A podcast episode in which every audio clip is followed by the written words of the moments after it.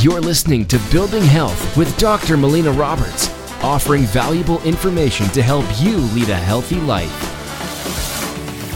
Welcome. I'm Dr. Melina Roberts, and I want to talk about the gut brain connection because I think a lot of people understand a little bit about the gut brain connection because when sometimes when you're really stressed and you feel those butterflies in your stomach, and this can show you how the what goes on in the brain can also be affecting what's happening in the gut.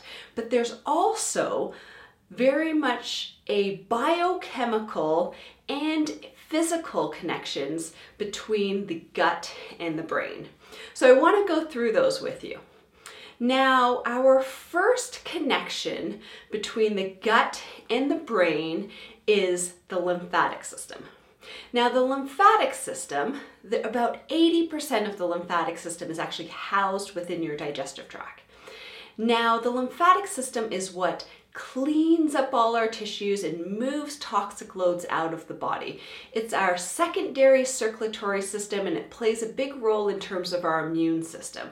Now, what they've recently discovered is they've recently discovered that there's valves to our brain that connect that lymphatic system, which means that as that lymphatic system is cleaning, that it's also cleaning up our brain tissues and cleaning up every other tissue of our body. And this also means that as we clean up toxic loads that may be coming in through our body, through our digestive tract, we could be increasing that toxic load of the lymphatic system and causing some toxicity in the brain. So we need to make sure that our gut health is working well so that we're not increasing the toxic load in our brain. Now, another gut brain connection is through our neurotransmitters. Now, about 90% of our serotonin is actually produced in the mucous membranes of our digestive tract.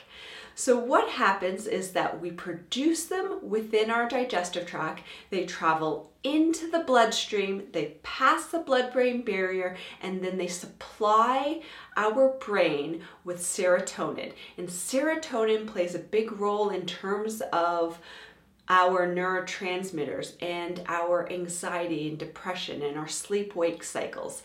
So it plays a huge role in terms of our brain function and it really stems from our digestion.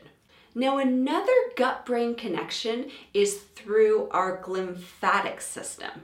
Now, the glymphatic system is also a pretty new discovery in science. And this glymphatic system, what it is, is it's another circulatory system that stems from the cerebral spinal fluid that travels through our spine, but it also travels into the brain and it cleans up any sort of waste that's happening in our brain. And this typically happens during our sleeping hours and specifically during our deep sleep. So, through that glymphatic system, we see a connection between the brain, the central nervous system and the entire nervous system that supplies all of our internal organs, including our digestive organs. Now, the other connection is also nerve related, and that's through a nerve called our vagal nerve. Now, our vagal nerve is one of our cranial nerves. It comes down the side of our neck, it comes down the front of our thorax, it bisects through our diaphragm and supplies all of our digestive organs. It plays a huge role in terms of our autonomic nervous system, and that is our stress response as well as our healing response. So, this vagal nerve is a huge connection between the brain and the digestive tract and our gut. So, it's a specific nerve that really, truly, physically connects the brain to the digestive tract. Now, another connection between the gut and the brain is through the microbiome. Now, the microbiome is that ecosystem of bacteria and fungus that live within our digestive tract. And there's been a number of studies between healthy and unhealthy people. But specifically, we see a connection between if someone is healthy, they examined their microbiome, and then they examined the microbiome of a person who had depression. And they did a number of these tests. And what they found was that the people who had depression that they had a pro-inflammatory microbiome. And when we see a pro inflammatory microbiome, then we also will see a neuroinflammation happening. So there is a huge connection between what happens within the brain and what happens within the gut through that microbiome.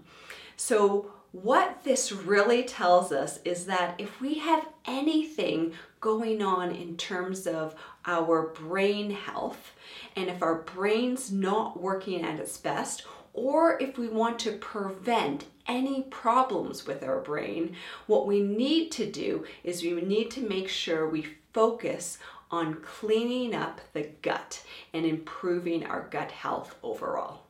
Thank you so much for listening. If you've enjoyed this podcast, please like it, share it with your friends and family, make a comment below, help us spread the word of creating health. You've been listening to Building Health with Dr. Melina Roberts. Continue to learn, grow, and build health.